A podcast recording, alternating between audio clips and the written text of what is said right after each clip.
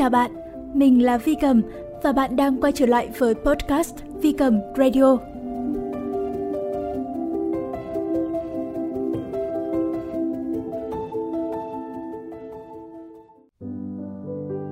Xin chào mọi người, rất vui vì được gặp lại mọi người trong podcast cuối tuần ngày hôm nay. Tình hình dịch bệnh tại Việt Nam vẫn đang còn nhiều phức tạp. Hy vọng là tất cả mọi người đều được mạnh khỏe và bình an đi qua mùa dịch này. Tạm gác lại câu chuyện dịch bệnh sang một bên thì hôm nay Vi Cầm muốn đọc cho các bạn nghe một chuyện ngắn với hy vọng là có thể giúp được ai đó trong thời gian ở nhà bớt buồn chán và có thêm được những phút giây thư giãn hơn. Mới đây trong khi chuyển nhà thì mình có vô tình tìm lại được một cuốn sách đã cũ mà thời cấp 3 ấy, mình rất là yêu quý và nâng niu nó. Đây là một ấn phẩm của báo học trò, đó là cuốn Hãy nói yêu thôi, đừng nói yêu mãi mãi có thể với những bạn 8X đời cuối và 9X đời đầu sẽ biết đến cuốn sách này nhiều hơn. Ấn phẩm này ra mắt đúng cách đây là tròn 10 năm các bạn ạ. Lúc mà mình tìm lại được cuốn này thì khi mà mở từng trang ra, bỗng như là đang cảm thấy như là đang được quay về cái thời học đường. Vậy mà đã 10 năm rồi, ư. Mỗi chúng ta có biết bao nhiêu là đổi thay. Chuyện ngắn mà hôm nay mình đọc cho các bạn nghe cũng chính là một chuyện ngắn nằm trong cuốn sách này, có tựa đề Đoạn ký ức bị biên tập của nhà văn Hoàng Anh Tú. Xin mời các bạn cùng lắng nghe nhé!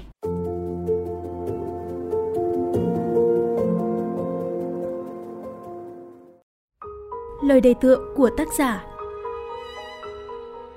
Ký ức, Hai chữ này thường gợi cho tôi những áng buồn man mác hơn là những vui tươi sáng láng và trong chúng ta, hẳn ai cũng từng ao ước được quên hoàn toàn, được cắt bỏ một phần trí nhớ để những bước tiếp theo bất nặng nề. Nhưng liệu xóa đi được sẽ tốt hơn chăng?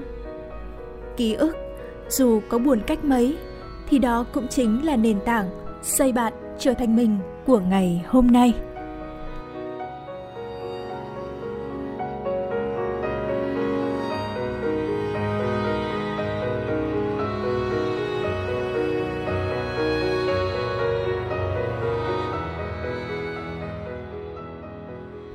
Tỉnh giấc. Tôi tỉnh dậy, đầu óc nhẹ tênh và rộng không. Tôi không nhớ được gì nữa. Cái cảm giác mất sạch dữ liệu trong đầu thật thanh thản và quyến rũ. Nó giống như khi bạn format lại toàn bộ cái ổ cứng để rồi máy tính của bạn lại như mới vậy.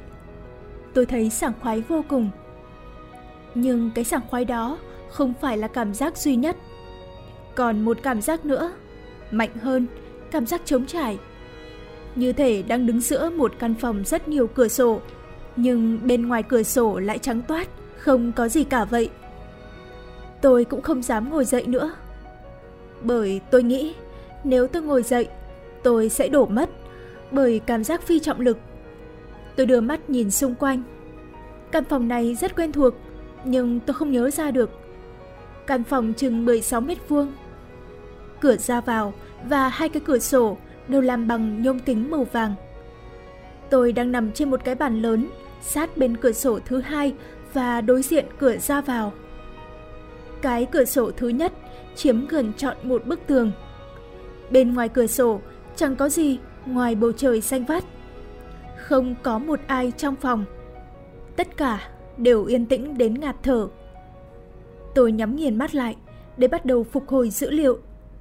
Đầu tiên, tôi muốn phục hồi lại tên, tuổi của chính mình đã. Tôi là ai? Tôi đang cố nhớ tên mình. Phải rồi, trong túi quần đang cụm của tôi có lẽ là một cái ví. Tôi sẽ lấy nó để tìm lại tên mình.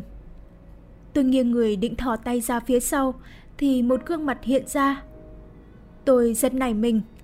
Rõ ràng, bàn nãy tôi còn thấy trong phòng không có ai kia mà. Khuôn mặt không quen, nhưng cũng không quá xa lạ. Anh dậy rồi à? Vâng, cô là... Em là Minh Như, nhân viên ở đây. Em ngồi ngay dưới chân anh, nên anh không biết đây thôi. Đây là đâu?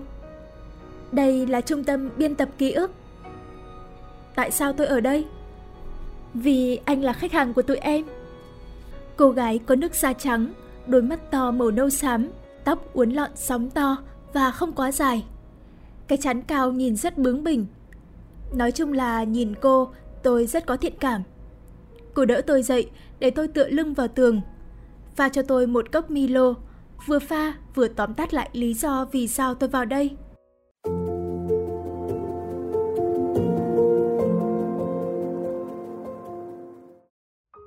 Trung tâm biên tập ký ức Tháng 4 năm 2011 Hôm ấy nhằm ngày 15, khách hàng nam tên Thức, Trịnh Vũ Thức, 21 tuổi, tìm đến trung tâm biên tập ký ức với đề nghị được biên tập lại ký ức.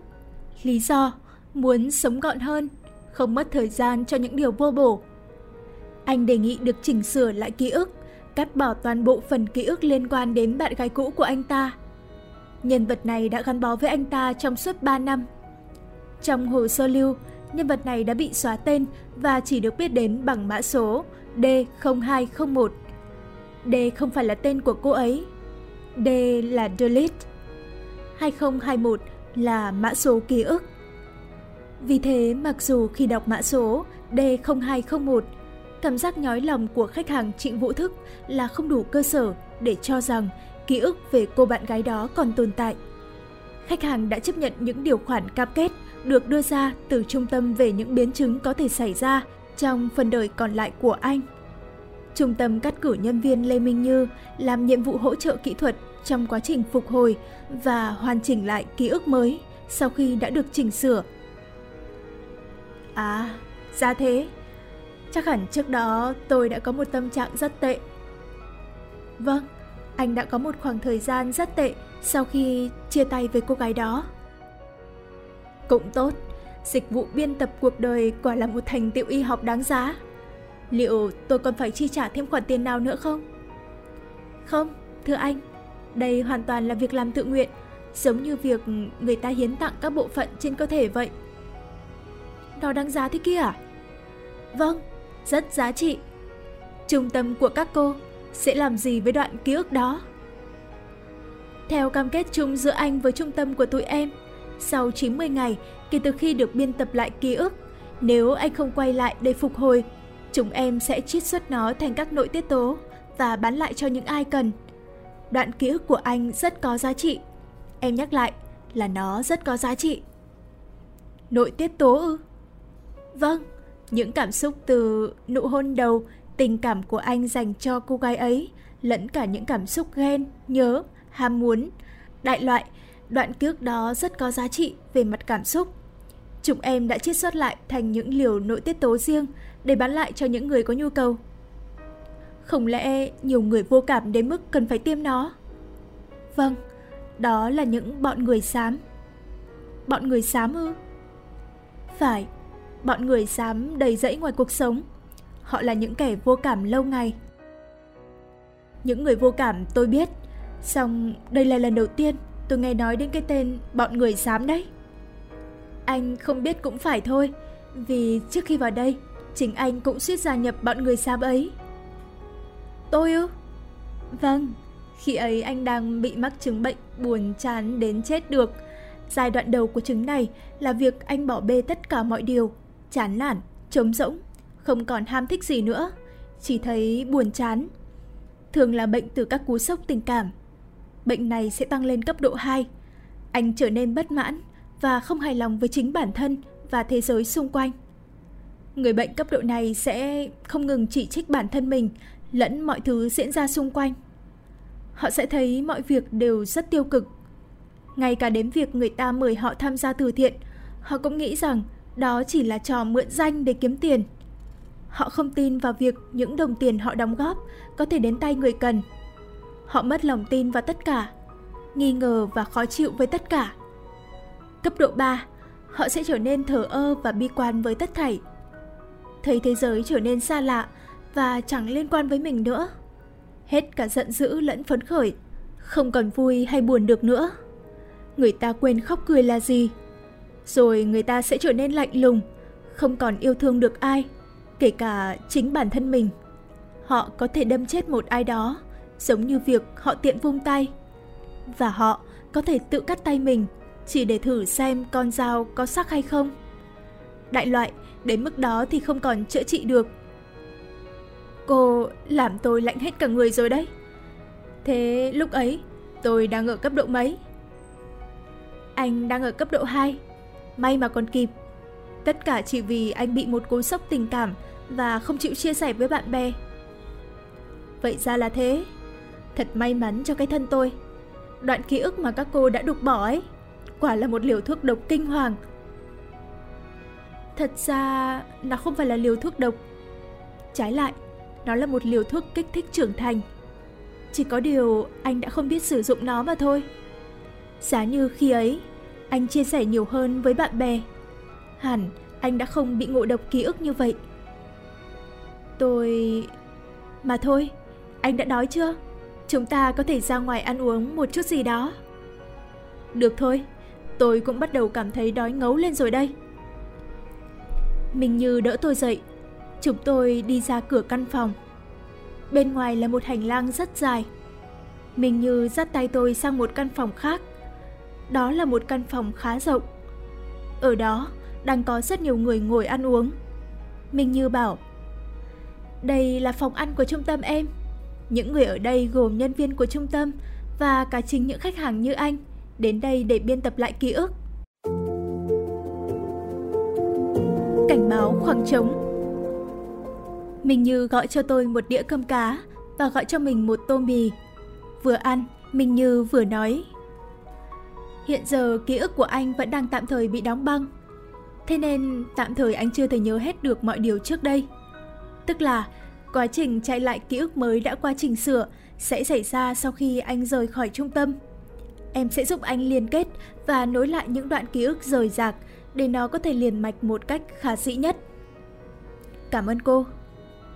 Nhưng em phải nhắc trước với anh là trong quá trình chạy ký ức mới ấy, sẽ có những vấn đề vượt ra khỏi tầm kiểm soát của trung tâm em. Vì ký ức của anh trong suốt 3 năm qua đã bị cắt cúp và đục bỏ khá nhiều Thế nên anh sẽ phải trải qua những tình huống không được thoải mái cho lắm. Chẳng hạn như Chẳng hạn như anh sẽ phải bắt đầu lại từ thời điểm năm 2008.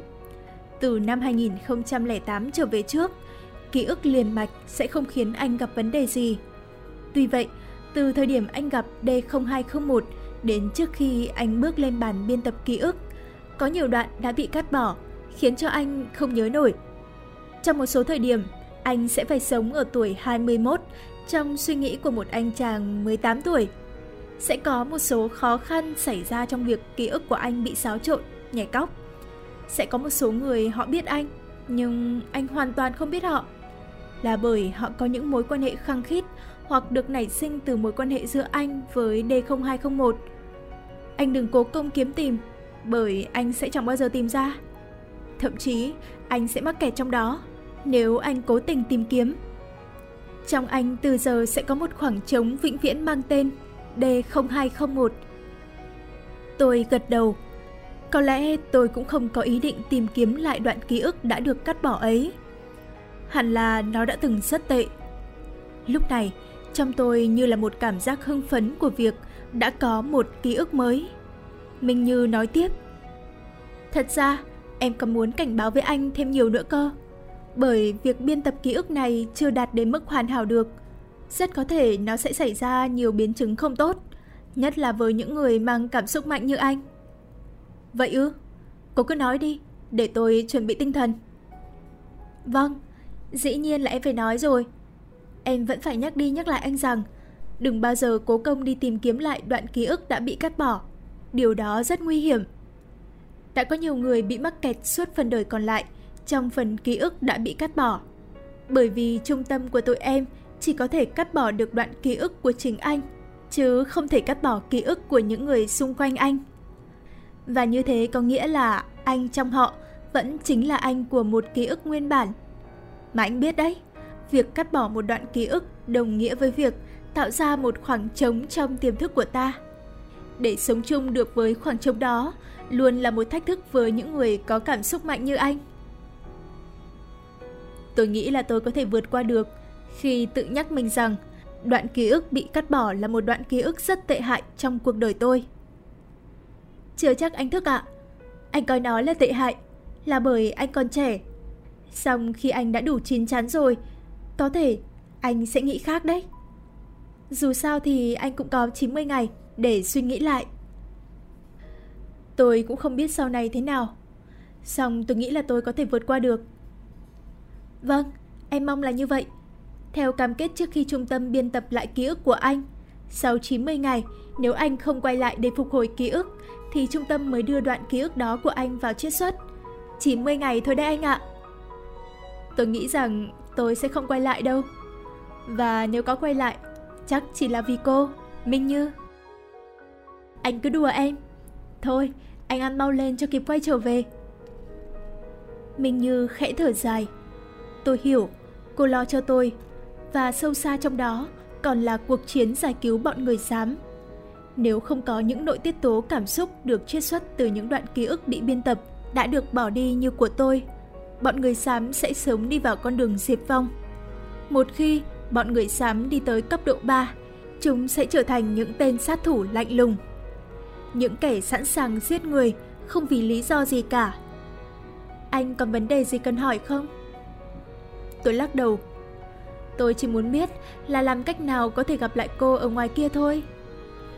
Mình như cười, nụ cười của cô ấy thật dễ thương. Sẽ có một ngày chúng ta gặp nhau mà. Thôi nào, để em tiện anh. Anh nhớ giữ tấm thẻ từ này nhé. Nó sẽ giúp anh quay lại đây. Đằng sau tấm thẻ từ có hướng dẫn đấy.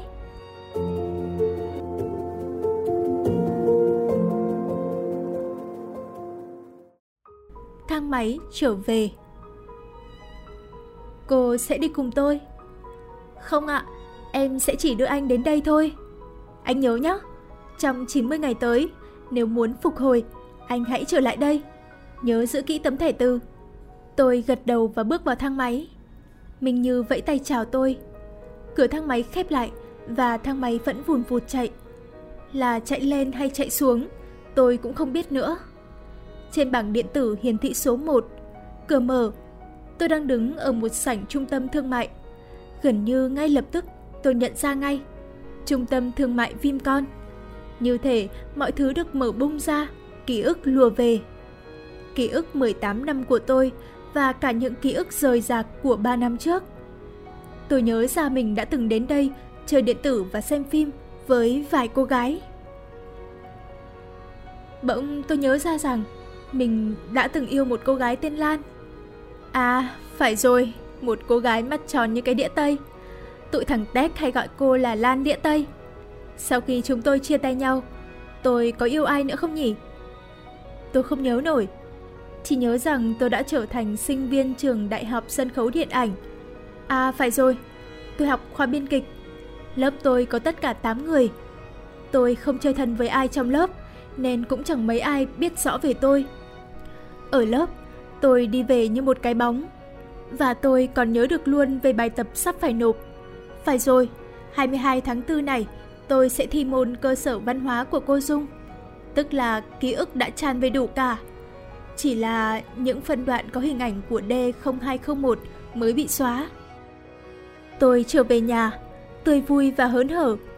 Trong cái ví của tôi chẳng có mấy đồng bạc lẻ, thẻ sinh viên, chứng minh thư, bằng lái xe máy và vài tờ giấy ghi lịch thi thì phải.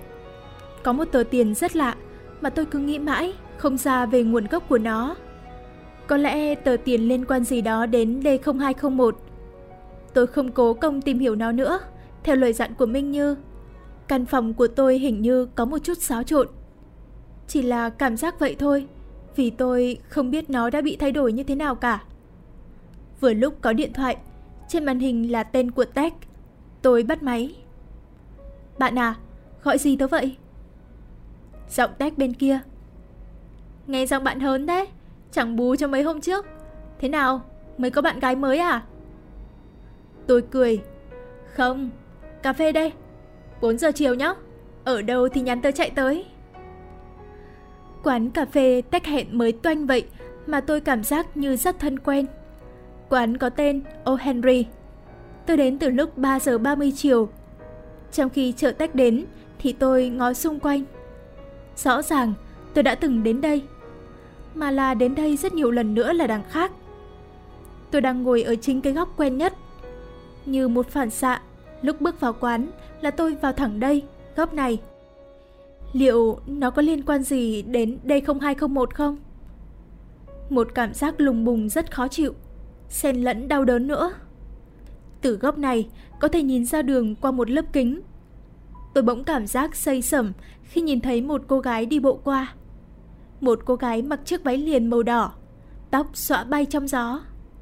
Cô gái đó hoàn toàn xa lạ với tôi, nhưng cũng lại rất thân thiết, gắn bó. Trái tim tôi như bị trùng xuống. Cổ họng ứa đầy nước bọt. Một cảm giác khát cháy và thèm muốn được chạm vào cô gái ấy. Cô ta là ai? Liệu có phải cô ta chính là D0201 không? Tech đến, nhìn cậu ta khác lắm so với trí nhớ của tôi. Dâu quay nón xanh mờ. Không lẽ trí nhớ của tôi về Tech cũng đã dừng lại ở năm chúng tôi 18 tuổi? Này, bạn nhìn tớ kinh đấy. Đừng có vì thất vọng về lũ con gái mà quay qua yêu đàn ông nữa nhá. Cho dù tớ nói thật, tớ cũng yêu bạn. Tôi cười. Tech bảo, thấy bạn thế này tớ cũng an tâm. Khiếp, những ngày qua bạn làm tớ phát sốt vì cơn thất tình của bạn. Tôi những muốn hỏi Tech về vụ đó, nhưng rồi lại thôi. Tôi đã biên tập lại ký ức của mình rồi còn gì. Tốt nhất là thế. Tech và tôi ngồi tán gẫu một chút. Có nhiều điều Tech nói tôi nghe, u u cạc cạc, chẳng hiểu. Có lẽ những điều Tech nói mà tôi không hiểu là những điều đã bị cắt bỏ đi rồi. Hoặc cũng có thể là bởi tôi vẫn nghĩ về cô gái vừa đi qua. Cô ấy có phải là cô gái trong đoạn ký ức đã bị cắt bỏ? Bất giác, tôi thọc tay vào túi quần, lục tìm một thứ gì đó tôi cũng không biết nữa. Chỉ là cảm giác có một thứ gì đó trong túi quần của mình. Nhưng rồi trong túi quần rộng không? Một cảm giác mất mát xâm chiếm trong tôi. Câu chuyện của Tech cứ đến những đoạn nhắc về tối hôm nọ, hôm kia, rất gần đây mà tôi lại cảm thấy xa lắc. Tôi không làm sao cảm nhận nổi. Tôi bỗng thấy Tech xa lạ với tôi. Có vẻ như đoạn ký ức về Tech cũng bị cắt bỏ đi nhiều. Bởi Tech là bạn thân của tôi. Cậu ấy hẳn đã ở bên tôi trong suốt 3 năm qua, cả khi tôi hạnh phúc nhất lẫn lúc tôi khổ đau nhất. Vậy mà lúc này đây, khi những đoạn ký ức bị đục bỏ khỏi bộ nhớ, Tech trở nên xa lạ đến đau lòng. Về đến nhà, tôi lục lại đống đồ cũ. Trong ngăn bàn, những bức ảnh đã chụp. Kỳ lạ thay, không có bức ảnh nào trong suốt 3 năm qua. Có lẽ đó chính là thứ đã bị xáo trộn. Là tôi đã đốt bỏ chúng đi, hay vì nó cũng đã biến mất cùng đoạn ký ức đã bị đục bỏ. Tôi ngờ rằng chính tôi đã đốt bỏ chúng khi quyết định tìm đến trung tâm biên tập ký ức. Tôi lấy máy điện thoại ra, ra soát lại danh bạ.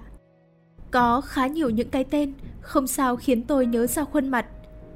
Tôi cất máy đi và lên giường để ngủ. Lúc 3 giờ sáng tôi tỉnh giấc. Tôi vừa nằm mơ thấy bọn người xám tấn công con người. Như một dịch bệnh lây lan, bọn người xám khiến cho người không còn yêu thương người nữa. Bọn người xám biến cuộc sống thành một guồng máy vô cảm. Chiến tranh xảy ra khắp nơi. Chiến tranh như một trò chơi giữa những con người vô cảm với nhau. Tôi toát mồ hôi lạnh. Và ngay lúc đó, một cảm giác cô độc xâm lấn tôi. Như thể tôi vừa bị rút sạch tâm hồn vậy. Cảm giác cô độc ấy khiến tôi trống rỗng. Và nó như vết dầu loang, bao phủ lên khắp con người tôi. Nó biến thành cảm giác mất mát. Nhưng tôi không tài nào nhớ nổi tôi đã mất mát cái gì. Phải chăng là D0201? Đoạn ký ức kéo dài suốt 3 năm qua. Không, tôi đã cắt bỏ nó đi rồi mà. Là tự nguyện. Tôi còn đến 30 năm, thậm chí nếu biết giữ gìn sức khỏe, tôi còn đến 70 năm nữa kia. Năm nay tôi mới 21 tuổi. Tôi còn dư thời gian để có thể khỏa lấp khoảng trống bị tạo ra từ 3 năm đó. Tôi ngồi dậy, đi quanh nhà như một người già khó ngủ. Rồi khoác áo, tôi xuống phố. Đêm của tuổi 20 Tôi đã từng đi dạo đêm Hà Nội với tét không biết bao nhiêu lần từ hồi hai đứa còn học lớp 10, lớp 11. Vậy mà đêm nay, tôi cảm thấy Hà Nội thật khác. Vừa thân quen, lại vừa xa lạ. Đi lòng vòng những con phố cổ, ánh đèn đường vàng vọt, hát xuống đường khiến phố như một dòng sông óng ả. những con phố thinh lặng đến bình yên. Đôi ba tiếng xe máy, đôi ba tiếng dao và cả gió xào xạc. Tôi dừng lại ở một quán cà phê vỉa hè mở muộn. Quán đồng đội ở đầu đường Trần Phú gọi một tách cà phê. Tôi ngồi lặng lẽ. Có một nỗi cồn cào như thể tôi đã từng ngồi ở đây vào một lúc nào đó. Hình như là cả một hơi ấm rất nhẹ ngay bên cạnh. Bàn bên cạnh, một đôi nam nữ đang ngồi tựa vào nhau. Hình ảnh đó cũng rất thân quen. Chàng trai đang thao thao bất tuyệt với cô gái về trận xây một thì phải. Còn cô gái thì lặng yên lắng nghe. Tôi bỗng thấy dùng mình khi nhận ra một điều. Tuổi 20 của tôi đã biến mất. Nó đã từng rất đẹp. Tôi mừng tượng rằng như vậy, nhờ cảm giác rằng tôi đã trải qua một tuổi 20 hạnh phúc.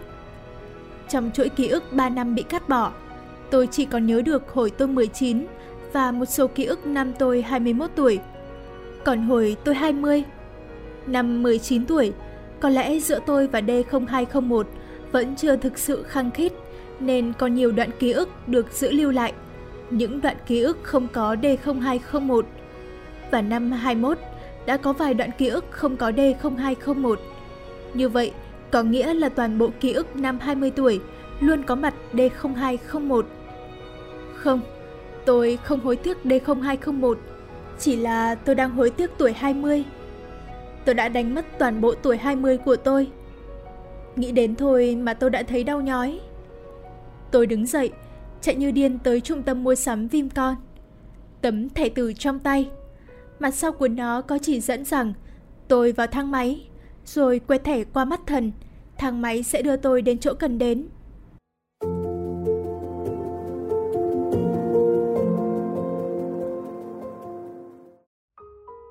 Phục hồi ký ức Cửa thang bật mở Minh Như đã đứng trước cửa. Anh đến để phục hồi phải không? Tôi gật đầu.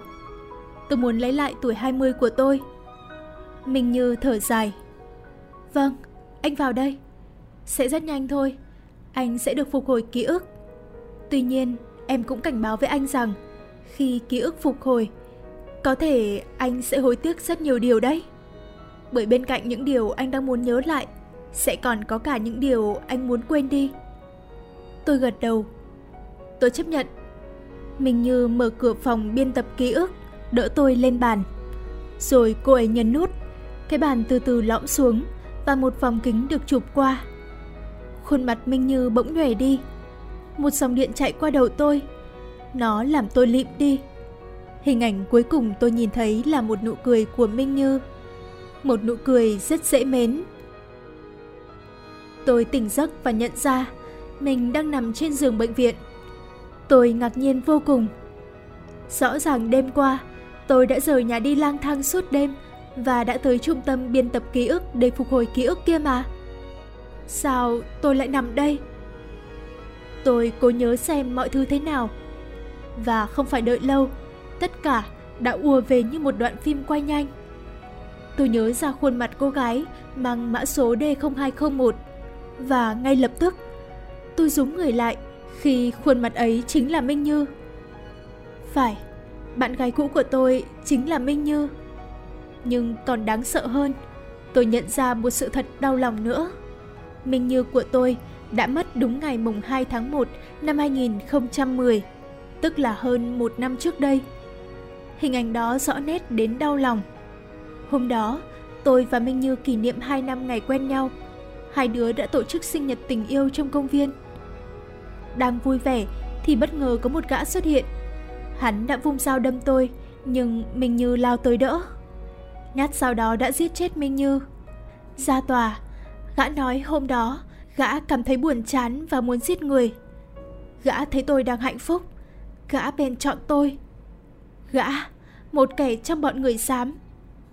Tòa xác định gã bị tâm thần do chấn động vì việc bạn gái gã đã bỏ gã đi. Và đó cũng là lý do sau khi Minh Như chết, tôi trở nên tệ hại như vậy. Tôi cũng giống gã trai kia, trở nên vô cảm. Suốt hơn một năm kể từ sau ngày Minh Như chết, tôi đã trở thành bọn người xám. Rồi thì hôm 15 tháng 4 năm 2011, tôi đã uống thuốc ngủ tự tử. May mà gia đình đã phát hiện kịp thời và đưa tôi vào viện. Tôi chỉ nhớ đến đó.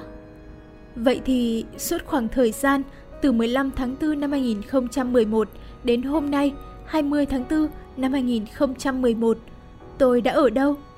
Không lẽ tôi vẫn nằm ở đây, trên chiếc giường bệnh này? Không, rõ ràng là tôi đã từng tỉnh dậy ở một căn phòng khác. Một căn phòng biên tập ký ức.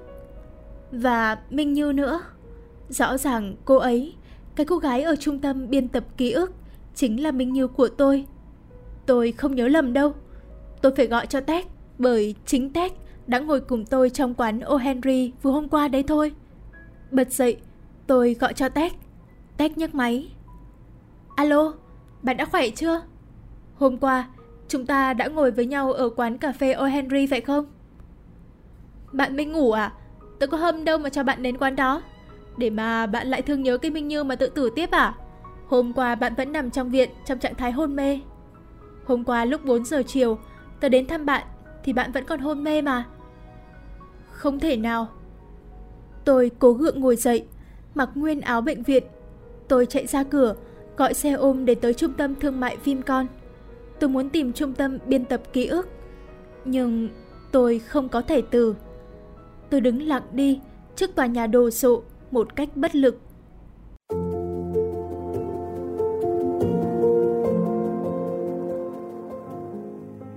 Bạn thân mến, bạn vừa lắng nghe chuyện ngắn Đoạn ký ức bị biên tập của nhà văn Hoàng Anh Tú.